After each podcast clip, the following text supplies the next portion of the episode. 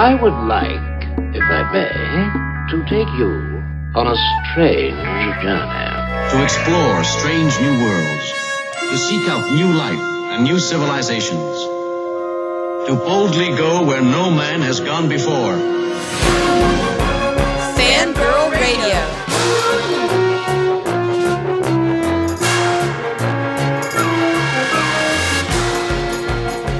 Lock up your sons. The fangirls are busting out all over.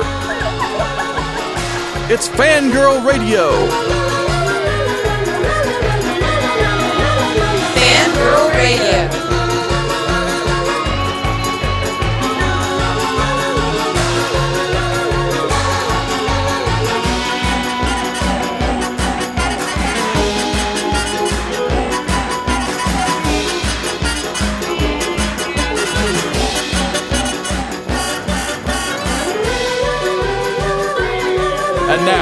Here's the fangirls on Jackalope Radio.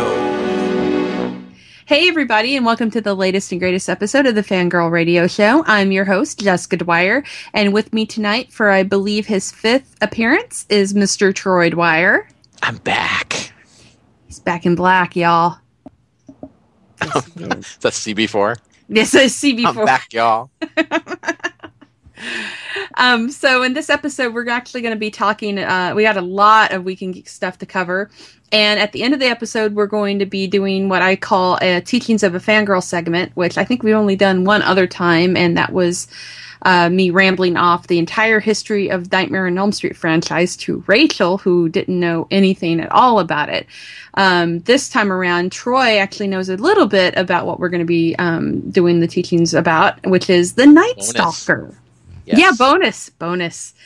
Um, the Night Stalker uh, TV series, which ties into one of the biggest um, Weekend Geek news items that's been uh, kind of rampaging around the internet this week. So uh, let's get started because we have a lot to talk about. Um, Ready? Alrighty. So the first thing is uh, the movie The Raid Redemption, which is probably one of the best martial arts films I've seen in probably the last 20 years. I think it's way up there. Um, and Troy and I actually got to see this together. And then we actually loved it so much we found it uh, somehow by accident. They were actually playing it at a local theater, the sequel to it, which is how long was that? Like over two hours? Yeah, it was a really long movie. but you didn't notice because it was just amazing and just filled your eyes with glorious violence for two hours. Glorious violence. Uh, so the Raid Redemption, as I said, one of the best movies, martial arts films in the last twenty years. Um, they are, of course, Sony Screen Gems are wanting to remake it, and yeah, they're wanting to remake it, which it's not even that old. I think it's only like what three or four years old, if that. Um, so they're gonna make a Hollywood version of this? It's going to be a Hollywood version of it, which makes no sense to me because I'm not sure where in the states you would find a giant high rise filled with crackheads, drug lords, with their own basically their own military Uh, force. Twenty fifth and eighth in in uh, Manhattan. But uh, you know, the ongoing joke is, didn't they already remake this with the movie Dread? And Yeah. uh, so I kind of don't know why they're wanting to do this. the The film stands well on its own, and you really there's no excuse for it. Uh, so Money. yeah, that's it. But here's what's so funny is the list of people that they want to cast in this. I'm looking at it and I'm trying to figure out who these guys could play because when I think of these guys, except for maybe one of them, I really don't see badass action hero written anywhere. Um, Luke Evans, who shows up in everything. I've made this joke a couple of times on this show. If you're wanting to, if you can't get James McAvoy, you get Luke Evans. Uh, Luke Evans. Luke Evans. Luke Evans has been in basically everything. Okay, you you know him probably as I believe he played Zeus. Was he Zeus in um uh, uh the Immortals? I think he played. I've, And- I've never seen that movie. yeah, you did. You saw it with me. Yeah, No, I didn't.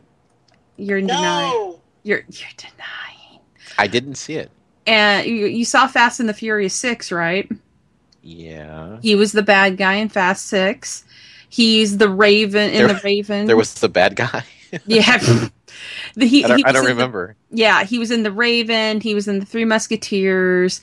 Uh, he was in Clash of the Titans as Apollo. So basically, if you want to play, have somebody play a a, a, a god, you get Luke Evans. I really have no idea who this guy is. He's Bard the Bar the Bard the Bowman in The Hobbit. Oh, that guy. Yeah, remember he shows up in everything. Why, why didn't you lead off with that? because I know him from all this other crap. Plus, I know him as the guy that's playing Dracula that has no business playing Vlad Tepes. Huh. Plus, he's playing Eric Draven in the Crow remake. The Crow is a. No, Wait. The Crow wasn't a remake. The Oh. Crow was a comic book movie, the right. original. Now they're remaking it, and he's playing Eric Draven. He All I remember is that. What do you want, Clown Man? From the TV show. Yeah, that that was kind of a remake. Anyway, Luke Evans, Anthony Mackie, who Troy knows as the Falcon, um, because he kept saying how much the Falcon was going to suck in Captain America, and I kept saying no, he's going to be awesome. Listen, listen. Yeah, After all we've been through, you had to have some pause. no, Okay. no, no, it didn't. This Frank, is why you're always disappointed. I know. Shush. I have I have dreams and aspirations for things. They get crushed a lot. Uh, Frank Grillo is up for a role in this. Supposedly he's on the list for um in there. And then uh Who's Frank? Frank Grillo is I, I he's one of those You- guys that you even know know, who he is. he's one of those guys that you know him by his face, uh, but you don't know his name. And he's actually, I believe, the lead in the upcoming um, Purge movie uh, sequel that's coming Okay. out really soon. So you're the exact opposite because you just know his name, but you have no idea what he looks like. no, I know what he looks like. I just Well, who is he then? don't know his name. He was in The Grey. He was in Warrior. Um, he was also he's one of those. Uh, he was in. Oh, that's right too. I keep forgetting. I always forget the series. He was in The Gates, which you don't even have any idea what series that I'm talking No, about. I don't know what you're talking about. Yeah, and no It's one on else TV. did either. That's why it's not on TV anymore. Um, so he's up for possibly a role. Now, all of this is kind of conjecture that these guys are up for these roles, but um, the other one is Ethan Hawke, who I'm trying to really figure out who the hell he Oh, would. you know what it is? It's that that movie with the the Mustang and and the 17 year old what's her name Selena Gomez. Oh God, yeah, he keeps making movies. Those weird, odd kind of. They should really be going direct to DVD flicks, doesn't he? Well, that was a theatrical release. I know, but they really. I saw. I said they really should be direct to DVD movies. He's come a long way from uh, Explorers. Oh, explorers. Yeah. Okay, moving on. Um, but the official word has come down this week finally that um, look, I don't believe this was ever in doubt, but with all the other stuff going on, which I think everyone's kind of forgotten about now because this movie did so well. Uh, Bryan Singer is officially going to be directing X Men Apocalypse. Yay. Who's Yeah. Apocalypse? See, this is Troy. Troy didn't know who Apocalypse was, um, and You're lucky I, know who Bryan Singer is. it's a bad hat, Harry. No, wait. Yeah. um, so anyway, uh, Apocalypse is actually uh, at the end of X Men Days of Future Past in the post credit sequence. They set it up. This is not a big spoiler, really, because by now everyone that's seen going to see this movie has seen it. Um, the, what's funny though is I didn't even recognize Apocalypse because he this was a way flashback to he's a little scrawny guy in a hooded cloak putting together with his special powers a pyramid. And that what triggered me going my god it's apocalypse was the four horsemen in the background. Uh, some people didn't catch that part actually. They didn't think- see them. I think everyone caught that. no. Watched it. no they didn't. I actually know people that said there were the four horsemen. Where were they? There was a guy in the theater that actually said out loud, "Look, son, it's the four horsemen." I'm just telling you what I kidding. know for truth. Uh, so X Men Apocalypse is going to happen, of course, because X Men uh, Days of Future Past like made bank this weekend. It's b- bank in progress. Yeah, it's just going to keep broken, I think. And uh, actually, I don't. You know, it's this weekend. Um, Maleficent's coming out, and um, A Million Ways to Die in the West is coming out. I actually have. I actually wonder. I think it's going to be Maleficent's probably going to be number one, maybe. Maleficent will be number one. And I think X Men the other Days. movie's an R-rated movie. I think X Men Days of Future Past is going to be number two. And it's really difficult for an R-rated movie to make a lot of money. yeah, but now you you saw what he's thrown in there, and you're going to get all of because you know Seth Seth uh, MacFarlane is all about the the retro vibe and getting all the people that are our age to come in to see their movie by throwing guys like Sam Jones, and then you've got they they kind of ruined it though by by letting it out of the bag like that. Um, Christopher Lloyd showing up as Doc Brown. Right. Uh, so yeah, I think it's going to be. I think it's going to do really well. But I think it is going to be Maleficent number one and and Days of Future Past two, followed by uh, A Million Ways to Die. Well, it's hard to say, but you know, Eh, I'm going to go with that, and we'll see. Um, but the uh, the thing that I find uh, really I'm excited about for Apocalypse is the fact that they're going to set it in the 80s, and they're going to, um, from what I've heard, and they're going to bring in a bunch of the first class cast and members of the original cast are probably going to be coming back uh, because they they would basically uh, Days of Future Past was a flip of the bird to Brett Ratner and Last Stand. now I I do know a little something about this, Okay, even though I don't know anything about Apocalypse, and I don't care for comic movies. um, but I do know something about this. Believe it or not. we're getting a divorce. Uh, the papers are being drawn up. Uh, what I understood was is that the uh, Days of Future Past made a lot of money, yes. and that the plot for the next movie for this apocalypse movie is supposed to be another time travel saga. So because of that, they can fit these cameos in for the original X Men cast, who they had said weren't going to be in the movie from the beginning. I was like, one of the very first things they said was, "Yeah, no, we're not going to have Patrick Stewart. We're not going to have Ian McKellen. You know, we're not going to do any of that." But now the movie's made a lot of money. They obviously want to pay to have those people back, and so they're going to probably just be in a, a cameo capacity, and it's Yeah. going to be the principal cast from First Class plus Hugh Jackman.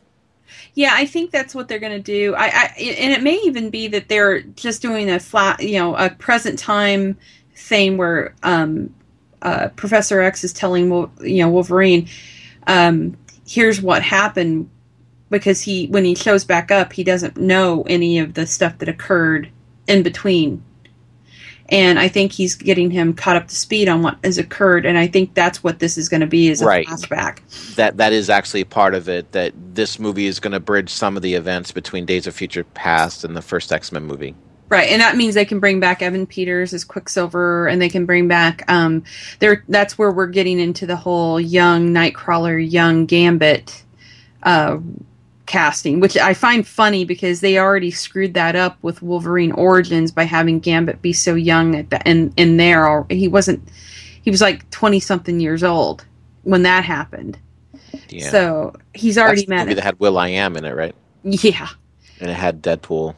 Yeah, sort of. Troy, you know what? Here's what's funny. Uh, Troy doesn't know anything really about Deadpool, but I, I have a feeling that tr- if Troy ever read the comics, he would love Deadpool. Deadpool would be his spirit animal. Okay, So- I have no response to that because Yeah, I I- don't know anything about Deadpool. You need uh, everybody needs to like send Troy via. You can email me anything that you think Troy needs to read about Deadpool because I think Troy and Deadpool would be best buddies. Yeah, but they'll, they'll make a good Dead Deadpool movie, and Here's hoping. Here, here's hoping because he I- I deserves think it. they'll I love Deadpool. Um, so Troy, what did you think about X Men: Days of Future Past? We'll do a quick review. Um, It's funny because uh, no one's actually asked me that since I've seen it. I can't believe no one asked you. No, I liked it. I I really enjoyed it too. I really like the um, it, it really wasn't about the ex it wasn't really about superpowers it was more about the relationships and everyone coming back together but i did find it amusing that james mcavoy was doing his best dude from lebowski like throughout a lot of the film There were a couple scenes there where I thought maybe he was going to be buying half and half with a check. He's White Russians. you will give me your vodka and your Yeah, the the movie was it was really good, and you know I, I was expecting a lot of the regular X Men type things to happen. You know, I thought Wolverine would have some really long, elaborate fight scene, and things like that didn't happen in the movie. It was was a much more. It was it was kind of like the movie was uh, was constructed to right a wrong. which i think it was Yeah, and I think I think it was too. a lot it, it was kind of it, it was kind of that movie that you have to make when you realize you've you've gone horribly off course and you want everything to be kind of fixed in some time travel you know plot convenience playhouse and that's what Yeah. and and I I liked that it made I you know a lot of people were talking about plot holes and there might have been some but I think for for the the plot that this movie had it did really well keeping everything cohesive and uh, I really love the performances. I love Michael Fassbender as Magneto. He does such a great job. I really uh, loved McAvoy. He brought it, and um, yeah, I just really, really enjoyed the film. And uh. I, I have a really difficult time picturing McAvoy and Patrick Stewart being Uh, the same person. You know, somebody did like a comparison somewhere of that, and it wasn't as much. It was more of a stretch than Ian McKellen and and um, Michael Fassbender. Michael Fassbender. Fassbender. Uh, the uh, the the what really cool thing is you should go check out. They um, I think it was Yahoo UK Movies did a uh, had McAvoy and, and Stewart together and Fassbender and McKellen together, and they made each of them do an impression of the other. and and and Michael Fassbender was dead on as Ian McKellen, and of course Ian McKellen's like glittering in, in his eyes, like looking at him, thinking, "Yeah, I, I'd hit that." so you can totally tell. Oh, Oh, my you're god, terrible. I'm not. I, I, it's not me. Ian McKellen is is uh, he's just a, he's just a slut, and he knows it, and he doesn't care. You're you're a terrible person, and there's there's a special place for terrible people like you to go when you die. Uh, and I'll be there with Ian McKellen, and it'll be all good. um, so moving on to the other franchise that's slowly building. Um, the word is how they're going actually, and and the word's coming from Kevin Smith, who actually has nothing to do with Batman versus Superman. Um, he just is friends with the guy playing Batman. Uh, he's getting all this info out and uh, on his podcast that he sends he's he does because that's all he basically does anymore i think he made a movie lately i think he made one movie Kevin Smith? yeah I feel like I should know who that is. um so anyway it sounds like what they're doing according to smith is uh by the way i don't know if you knew that the title is dawn of justice Yeah, I did know that. In, in fact, I I heard something funny. Is that it? Uh, that the title had a kind of a legal bent, so it wasn't going to be Batman versus Superman. It was going to be more like Kramer versus Kramer. So it was going to be played out in a courtroom, that would be hilarious Dunno. and probably a better movie. yeah, I think they need to have the soundtrack from Criminal Intent. Yeah, Dick Wolf doing it. Uh, so it sounds like what they're doing is they're DC's going kind of guns blazing. They're going to do. Um, it's basically this is going to be setting up like six movies. They're they're doing one giant movie storyline with like six movies, and it's all Justice League. So there's not going to be just a Superman movie or just a Batman movie. It's all going to be interconnected. The whole And- thing just sounds horrible. It sound you know it's exactly what I said, which is they're trying desperately to to catch up to Marvel. Instead of doing what Marvel did, which I you know, which individual movies leading to Avengers, and then you have each individual franchise still having its own films that are working to another Avengers movie. They're just trying to smush it all together. Yeah. And I don't think they are going to. You know what? I would love to be absolutely wrong, but I don't think I'm going to be. That this is going to be a, a disaster. Yeah, but pretty much everyone is saying that. I know, except for Kevin Smith, He can't say that. because Ben Affleck will come by with his boys from Boston and kick his ass. I guess. Know, he'll he'll go to some college and have a big monologue, and then he'll talk about how stupid the movie was going to be, and the giant spider at and the, the giant spider. Yeah. Um, also, in comic news this week that just got announced, um, which is a uh, a Marvel connection, uh, they have announced who is going to be playing Daredevil in the Marvel Netflix TV series. Dun dun dun. I His read this name- today. Yeah, it's Charlie Cox, and I am not really. I mean, I think I remember him being on Boardwalk Empire, but the thing I remember him from is he's the main uh, the main guy in Stardust. He's the guy that um, she falls in love with. Yeah. So, So, so what do you think? oh, And this is why you're not a casting agent. yeah, because my casting would actually work. Um, I don't know. He looks too young. He looks too sweet.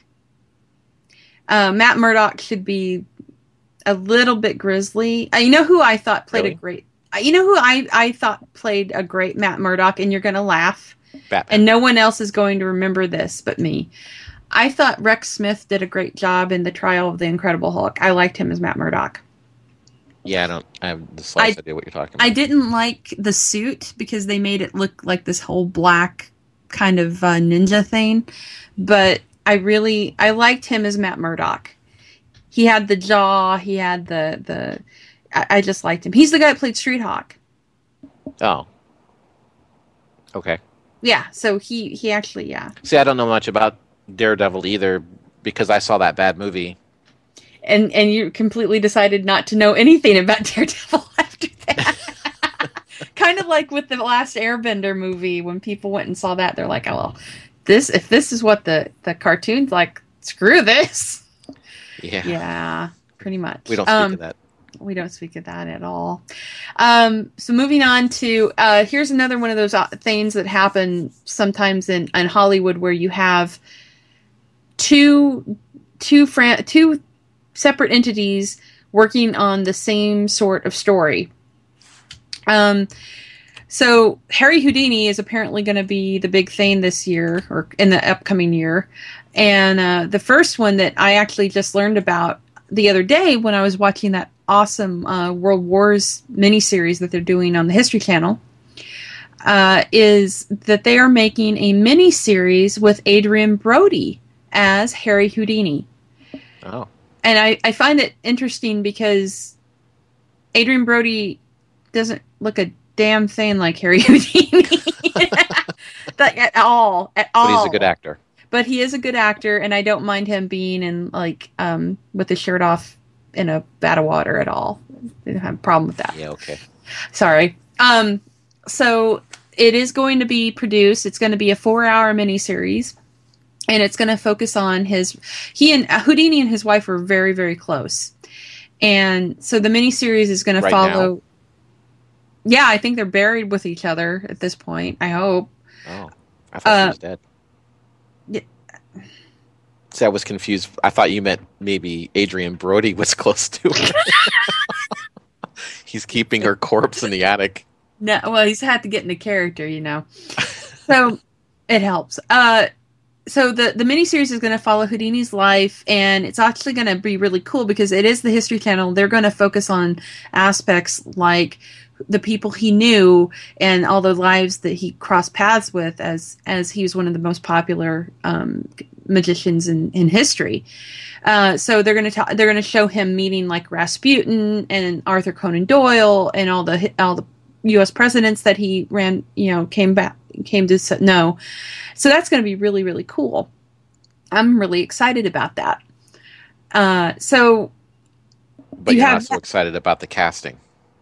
Know I am. I I, I, like Adrien Brody. I, I, I like seeing he does good he does good work even when he's like having weird sex with the bis bisexed um you're, you're, it's taking winged- too long.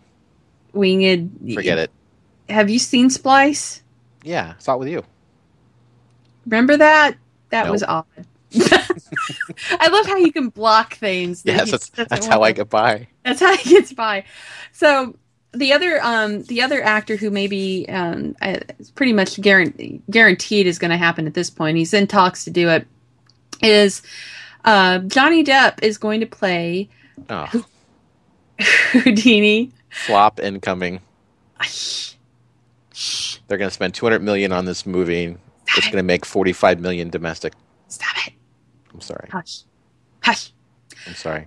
He's going to hush. He's going to be playing Houdini in the Secret Life of Houdini: The Making of America's First Superhero.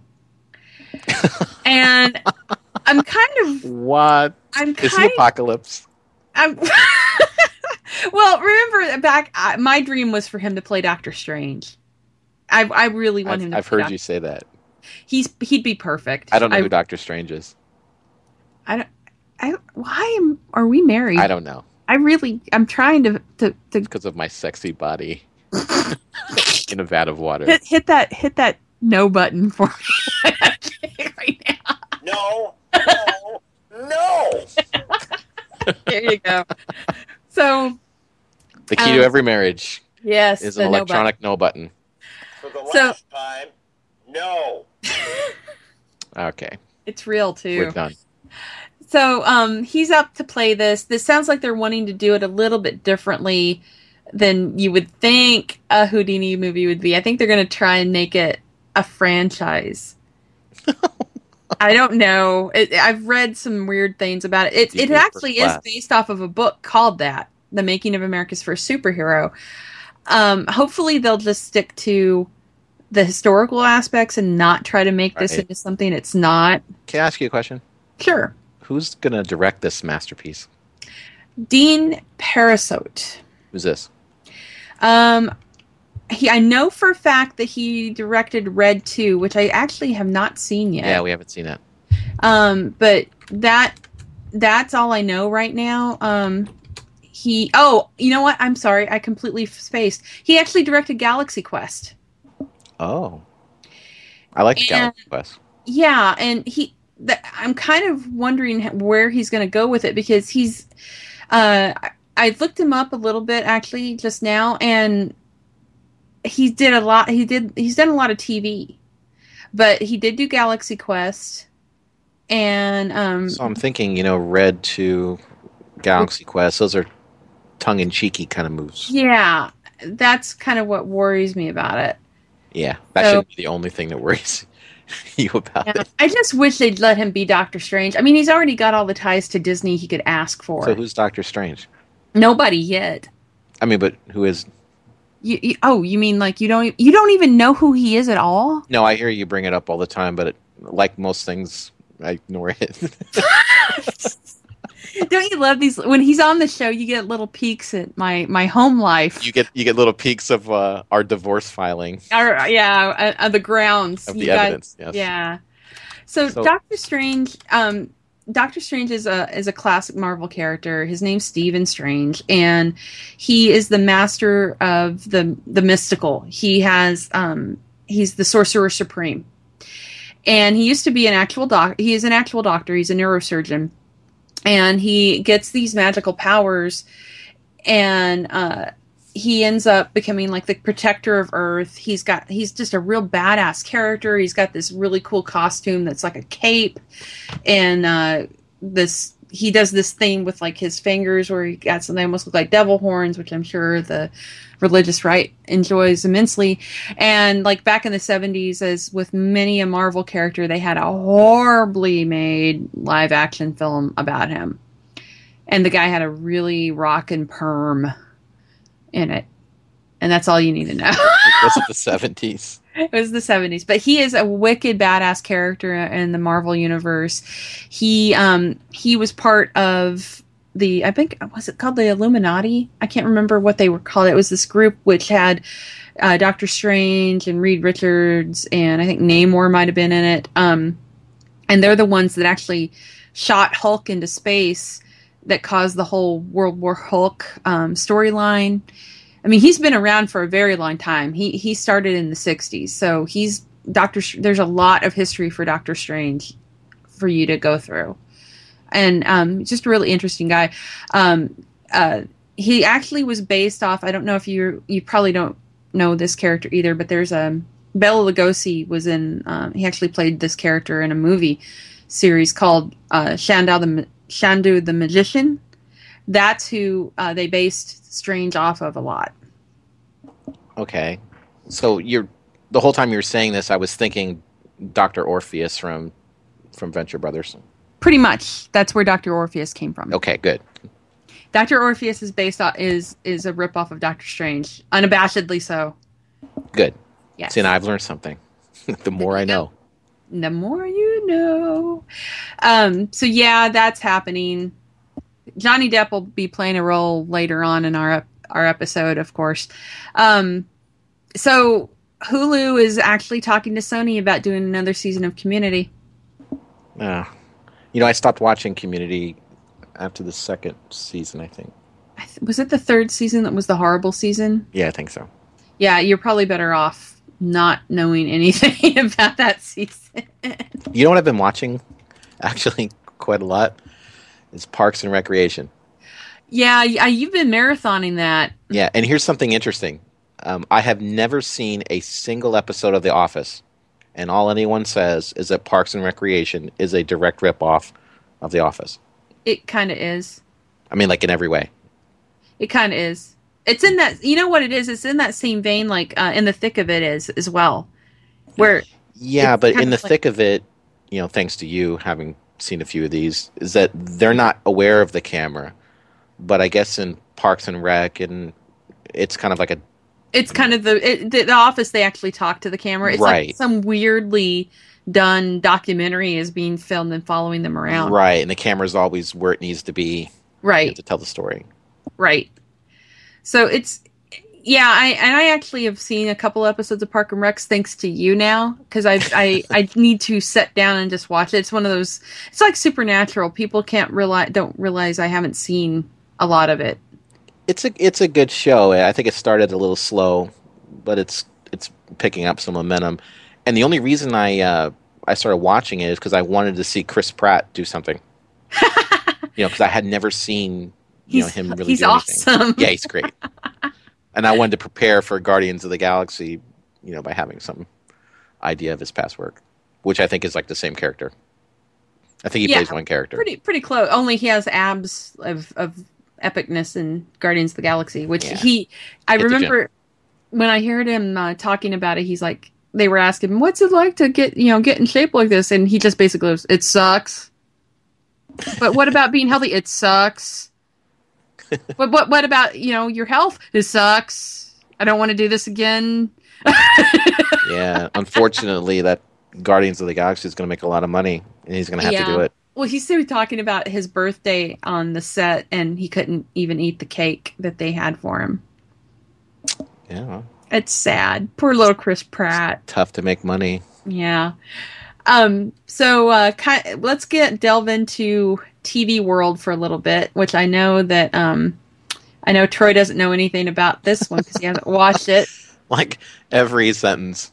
We're going to talk about something on the show tonight, but Troy doesn't know anything about it. So, uh, Penny Dreadful is a new series that I absolutely am loving everything about on Showtime. Um, it's kind of timely as True Blood's going away, thank God, uh, and Penny Dreadful's coming in and reminding us of what is awesome about vampires and not only vampires but all of the tropes in the gothic um, horror literature of our past coming to the screen and uh, it's sort of like uh, an adult League of Extraordinary Gentlemen, but with Gothic literature instead, uh, which is kind of what League of Extraordinary Gentlemen was. Even Dorian Gray is in this show. Uh, but it is really, really brilliantly done. I totally love it. Sam Sam Mendes is executive producer on this. I've talked about it a little bit, I think, before. But this third episode kind of knocked it out of the park in terms of story and just epic badassery. Um, because Frankenstein's creature is uh, came to the f- the fore of this episode, and we find out um, what he's been doing and and how he's lived, and you get. I, I just he's such a beautifully tragic character, and I love the design that they've done for him in this. And this episode gives you so many um, nice little nods to things. Like um, he ends up working at a Grand Guignol's Guignol's I can never say it right. Grand Guignol's Theater. Um, don't make fun of me. And I'm uh, just laughing at you. which which is um, something that um, actually existed back in these in this time period of the 1800s, where they would uh, do horrible, murderous things on stage. Like it was basically shock theater, where they'd have blood pouring out of people and and and recreate murders and horrible things. And it's a perfect place for him to hide so he's working there. He he's gets there on the um, on the kindness of an actor that works at the place that offers him help. So he's working in the wings and all of this stuff, and he's watching all these the humanity go on in front of him and, and learning more and more. And uh, the the play that they're performing at this theater is uh, Sweeney Todd, which was like yay Sweeney Todd, and it was great because they're showing them getting their throats sliced on stage and all this stuff, and it's all very campy. Um, but the episode progresses, and you you realize that you know he's very horribly lonely, and that is part of the reason why he's come back to Frankenstein. And he tells him, "I want you to make you know as as he does in the in the novel. I want you to make me a mate." And I think I know where this is heading because one of the characters in the show, played by Billie Piper, who you may know as Rose Tyler from Doctor Who, her her name in the show is Brona, and she's playing a dying um, Irish uh, immigrant, and she's uh, uh, got consumption.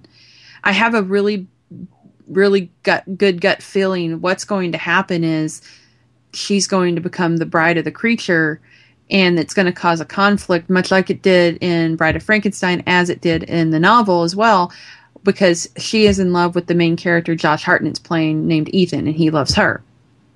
And I think this is just going to turn into a Greek tragedy, just like it does in, in the book.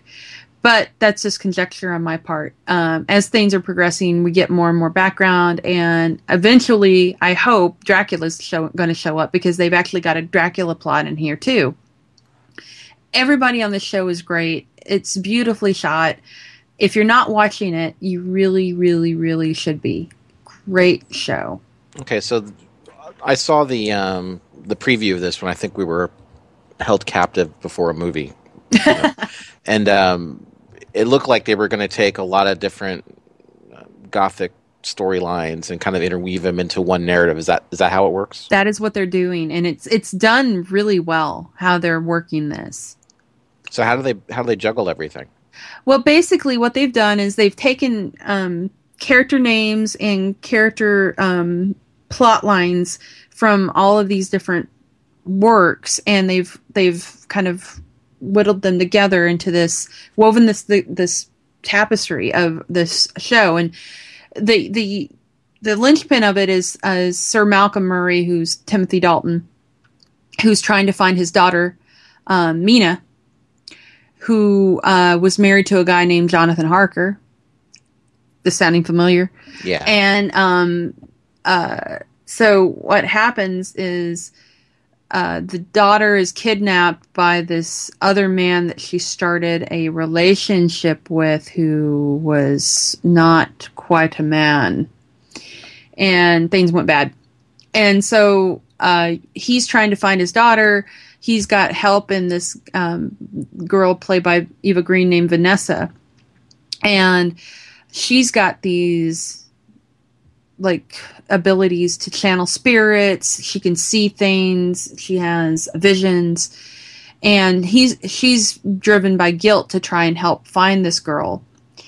Um they're trying to put together a group that can help them figure out the vampire problem So they find Frankenstein, who's working in a morgue, uh, who doesn't flinch at the sight of blood, or and he's not afraid to like dig deeper and look at these really cool designs they've got for vampires. How they got this working. There's a definite there's this whole Egyptian thing tie-in to that to the vampires, which is really really cool. Uh, and so Frankenstein is helping them. That's how he comes into it. And then you find out all the past stuff that he's got going on. Um, and then they bring in Josh Hartnett's character, who is an American gunslinger type, who can who's not afraid of of you know killing a man or going into danger. And he just ha- he's he's on a like a Wild West show tour in in England, and that's how they find him. And his connection is Brona, who is this immigrant who's dying. She ends up um, befriending by befriending I mean knocking boots with Dorian Gray, who um, is there as well. So it all connects, and it's really awesome how they're doing it, and uh, I'm really excited to, for this show to keep going. I, I I think it's already a hit, but yeah, I love how they're working all these together. I knew it would be good when I saw who was doing it. It actually sounds pretty good. It, it really is. And you know what? Um, there is sex in it. I'm because I know some people are getting really tired of like the forced why Game of Thrones. um, stuff, but this one it's there for a reason, and it's only in, and in three episodes. I think we've only had two sex scenes, which if it had been Game of Thrones or True Blood, we'd had eight at this point. So unnecessary gratuitous sex for gratuity's sake not so much in this um so anyway penny dreadful awesome. This episode was super good. It just keeps getting better. Really enjoying it. You know something uh, that just occurred to me is that I'm wondering if this is what they're going to do with that Gotham TV series. oh i think that i think gotham's going to be great. I think it's going to be um I, I have a good feeling about that show. Not only that that good feeling not only is from sean pertwee being in it But don't you get the feel that they're going to try to uh, pull a similar situation to Penny Dreadful, where you've got all of these, you know, Bat universe people? Yeah, but you know what? These character, those characters have always been in the same universe. In the in the in the uh, Penny Dreadful universe, this has never happened. Right, but but I don't think there's ever. I mean, and I don't know this for sure because I don't know anything. But I don't think that there's there's actually been a story like this. It's going to tell a superhero origin with everyone involved. You know, before they were actually really involved. It would be like having a Christmas story with Peter Parker. Right? You've got this story, and it's about this little kid, and he wants to get a Red Rider gun, and then later on he grows up to be Spider Man. that's, that's I think- I think it'll be. I, I think it'll be good. I and I, they have more precedent than Penny Dreadful. You know, they could have hackneyed this really poorly with how they're they're weaving it together. I mean, they could have just been like, "Oh, walking down the street one day, there's Dracula, and he decided to knock out a Wolfman," and, and you know, like it's it and could his have hair was perfect. and his hair was perfect. But I I like how they're doing it this way. It, it it's it's really cool. It's a really neat story, and it gives Timothy Dalton a lot to do with like be a badass, which he is. So I'm, I, I like it. You, I think you ought to watch it. Yeah, I think I will. Uh, Um, I, I'm like I said, I'm I'm primarily curious if Gotham is going to go the same direction, and if or if Gotham is going to turn into CSI Gotham. I don't know. I, I, I don't know how they're going to play it, but I think it's going to be done well from what I gather. It, it looks good to me, so we'll see. Um, I haven't. I have seen only the trailers for Gotham. I haven't seen the pilot, so Oh, Has anyone? I'm sure some lucky bastard out there has. Hmm. It's not me though. Get on that. I know. Um,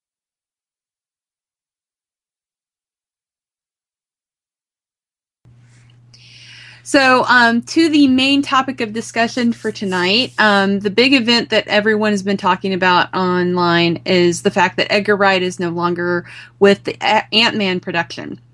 Uh, that happened over we finally had it um, figured out that it was script changes, which is kind of sad because Edgar had been working on the script for Ant Man since 2006, which it's that's quite a while to put in a lot of work and effort into something that you Yeah, but he he's been doing some other stuff in between. Well, and that's kind of the the the silver lining for me in this, which I immediately when I heard he was leaving, I'm like, good, then go start working on this now.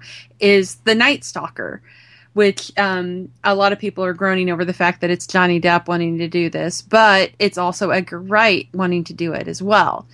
And it's actually going to be produced by Disney. I don't know if it's directly a Disney production like their studio or if it's something like, you know, uh, uh, the, the to give you an idea, Disney also produced Fright Night.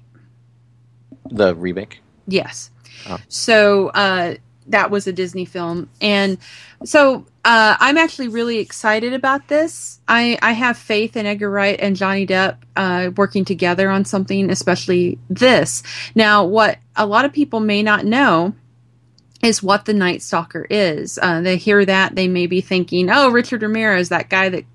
Why would Disney be making that movie that, about the guy that the serial killer. the serial killer. Why would they be making that? The hell, Disney. Dark turn for Disney. Mm-hmm. No, the Night Stalker um, is a near and dear to my heart, and um, this is my uh, my teaching of, of of a fangirl on the Night Stalker. The Night Stalker came from a uh, a book, actually unpublished book by an author named Jeff Rice called The Kolchak Papers, and uh, the book was taken up by uh, uh, Richard Matheson, who penned the screenplay um, for a t- made for TV movie called The Night Stalker um, about a serial killer in Vegas who it actually is a vampire and a reporter named Carl Kolchak who goes after him to try and stop him and to get the case, you know, get the the exclusive because Kolchak was always about um, getting the the the scoop. So it turned out to be one of the biggest um, hits and the most watched TV movie ever at the time it was aired in 1972. And um, it was actually done by Dan Curtis. Dan Curtis um, directed the uh, the film and it was such a big hit. Um, I'm sorry, it was produced by Dan Curtis and directed, um, and uh, so it was such a big hit that they actually made a sequel called The Night Strangler, and that happened uh, actually a year later. They they put this up, and it took place in Seattle, and it actually followed Kolchak, whose career had been destroyed by the events in the first film.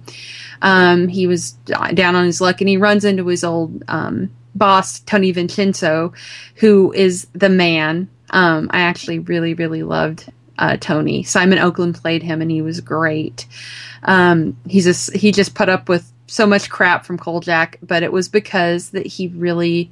I Troy may disagree with me on this because of a lot of their scenes together, but um, I always felt that uh, Vincenzo put his butt on the line for Kolchak because he believed in Kolchak who who was out there trying to get the truth. And so often, um, the, the the stories he was trying to tell were the truth, but they were so crazy, and he he had so many run-ins with the law that he could never get the the truth across. They they'd always try and hide it. Um, kind of sounds a little Fox Muldery, doesn't it? Well, there's a reason. Um, so. Uh, Dan Curtis actually directed and produced the second movie, The Night Strangler, which was a brilliant movie. It, it, took place, it actually utilized some of the creepier parts of Seattle, which is the underground city in Seattle. Um, if you've never been, you should go. Really cool. Um, yeah, you can find the very first Starbucks there. It, actually, it is there. It, that's not underground, though. Case in point. You just, Uh, just missed that one, didn't you? I know I did. Shut up. So any- miss. swing and a miss. So, um, what's also cool about the Night Strangler, you had a lot of really cool um, uh, cameo appearances in that movie. John Carradine's in it. Al Lewis, Grandpa Munster's in it. Even Margaret Hamilton is in that. Grandpa Monster. Is he still alive? No, he passed away. Finally? Yeah, Is he like Abe Vigoda? he was very old. Yeah. Abe Vigoda's still alive. Yeah, I know. He's a vampire. He, he kind of is, I think. Um, but Margaret Hamilton, who was the Wicked Witch of the West in uh, Wizard of Oz, is in it. So, and the thing is, these movies were really kind of sleazy too. That was kind of the cool factor to me is they're really kind of naughty. Um, When like did you see this? well, well, the Night Strangler. I okay. These movies actually came out. The first one came out in 1972, and the other one was 1973.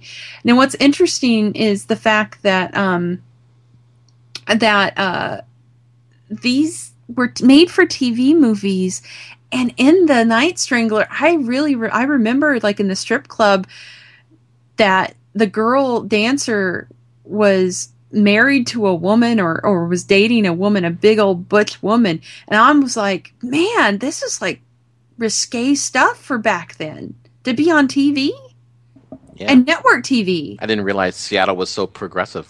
Oh, well, who knew? So, so anyway, I, I just to me that that stands out. It's kind of like when you watch um, Casablanca again and you realize how you know suggestive a lot Oh, of that was great. Yeah, there was a lot of stuff in there. We saw that in the theater. Yeah, we went. Um, they had a really cool showing on a New, New Year's. We got Yeah. dolled up and went and saw. I had never seen it in the theater. Yeah, and me great. neither. It was really, really cool. So anyway, um, so the Night Stalker and the Night Strangler were the two first TV movies that were made. They were really, really successful, and they pr- um, inspired the TV series. And so, what the TV series was, it ended up. Uh, Kolchak and Vincenzo end up in Chicago, and they uh, end up working at the INS, which is Independent News Service. And it's really fun because there's a character named Ron Updyke, which Kolchak just ins- relentlessly, relentlessly gives crap to, just treats like poop the whole show, and just does things to to screw him over. And uh, it there's uh, Miss Emily, who's like your Dear Abby lady, and, and it's just a really great collection of characters. But the the core of the show is, as always, Carl Kolchak, everyman reporter. Um, you know, he's just this. He he's been doing this for years. He's he's a he's kind of a smart ass. He's he's not. He's got that little bit of sleaze to him, but he always, in the end, tries to stop the evil that he always ends up finding in in everything. So uh, he end up ends up battling aliens, vampires, werewolves, uh, vampires again, which is really cool because in like um, I think it's the third or fourth episode of the show, they do a, a, a back to the Las Vegas vampire storyline where one of his victims is still alive and comes back as a vampire. And um, you've got oh god, who else does he do? Oh, the devil. He has a say. He, he takes on a demon. He's got um, Roddy McDowall. Oh yeah, well that that's about the same time that that was going on Fantasy Island. Yeah, uh, that could happen. That And, been, and uh, Kolchak could have been on the boat, that would have been a the great. Love Boat, on its way to Fantasy Island. Well, what's even funnier is the werewolf episode takes place all on a boat. I think I've seen that. It's really good.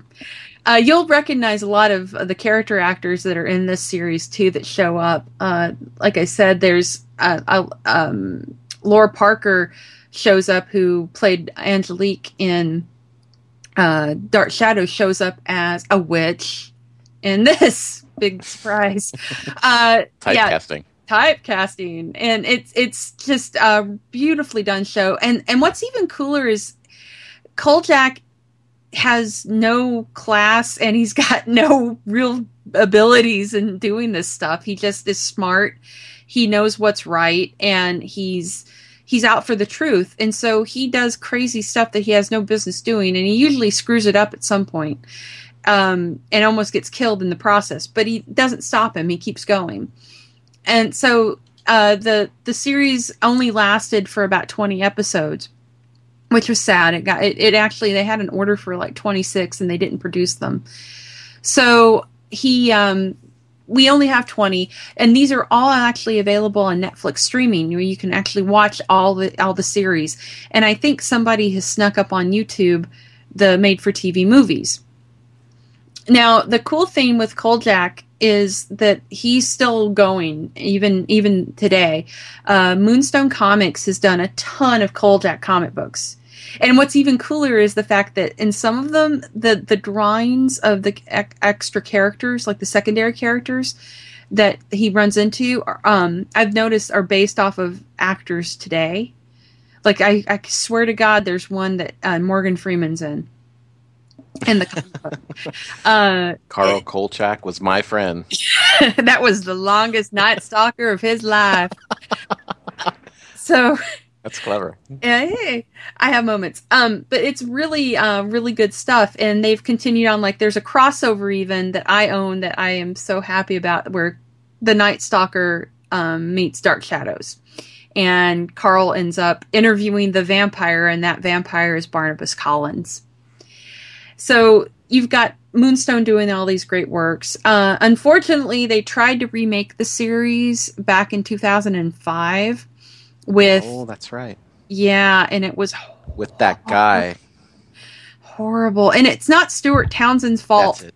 Yeah, Stuart Townsend um, had no business being cast as it wasn't his fault they cast him. Now, did Uh, Stuart did Stuart Townsend play Dorian Gray? Yes, we have a in League door Ast- connection. Yeah. Okay. Okay. Good. Because I always thought that Kolchak should have been. He was You also know the what- vampire Lestat, That's right in that really bad Lestat movie. Queen of the Damned. So the Oh, uh, yeah. uh, the remake of the Night Stalker TV series didn't last very long at all. Um, firstly, it wasn't just Carl, Carl Kolchak, which was the focus, which made the original Night Stalker series so great because it was all about Carl. You know, it was one man trying to do this on his own, and uh, this this suddenly had like he had buddies and friends, which he never really got from the Night Stalker. And Carl was just not the kind of guy that hung, had buddies.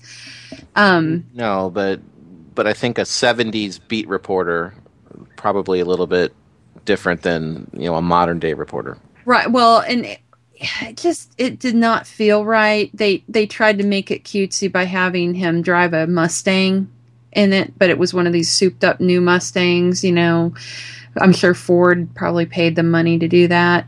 Um, it just didn't work. It didn't feel right. It wasn't the Night Stalker, and plus he was like trying to avenge it, figure out what the murder of his wife or something. So it, it was just really weird, and they it was had- the fugitive.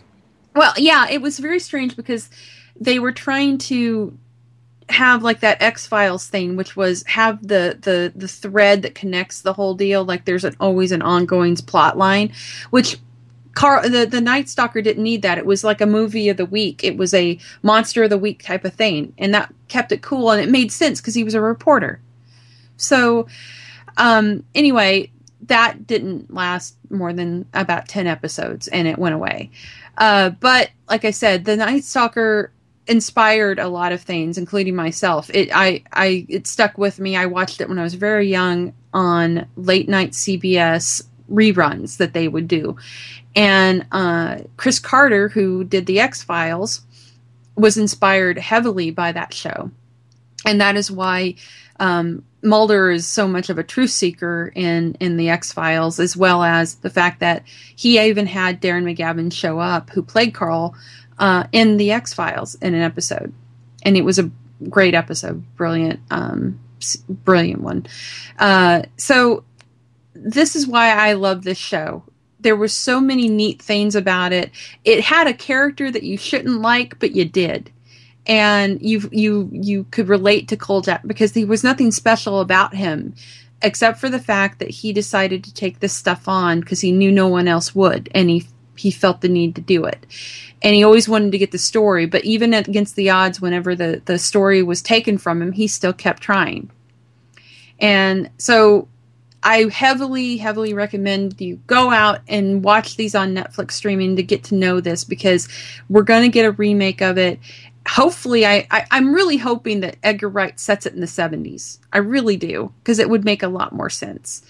Um, and I think it's just one of the best shows ever made on TV. It, it's because it's just so good and it still holds up. Even if it's set in the 70s, Carl's look and attitude is eternal. That that white crappy suit, the white sneakers, and that two dollar. Bumpus's dogs.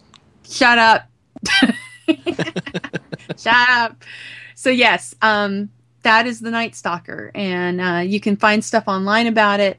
Um, like I said, the the two original movies are probably on YouTube, but they're not on print anymore. I don't believe on DVD, but I own them. Ha ha ha. Um, and the entire series you can stream on Netflix streaming, and it may even be on Hulu now.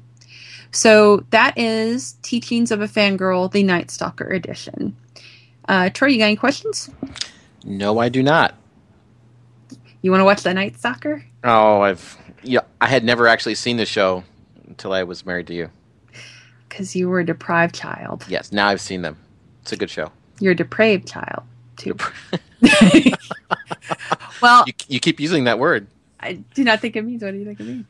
So with that, um, I want to thank everybody for listening. I hope you enjoyed this. Um, if you have any questions for me about the Night Stalker or anything that you want to share about it, please do email us or uh, post on fangirlmag.com.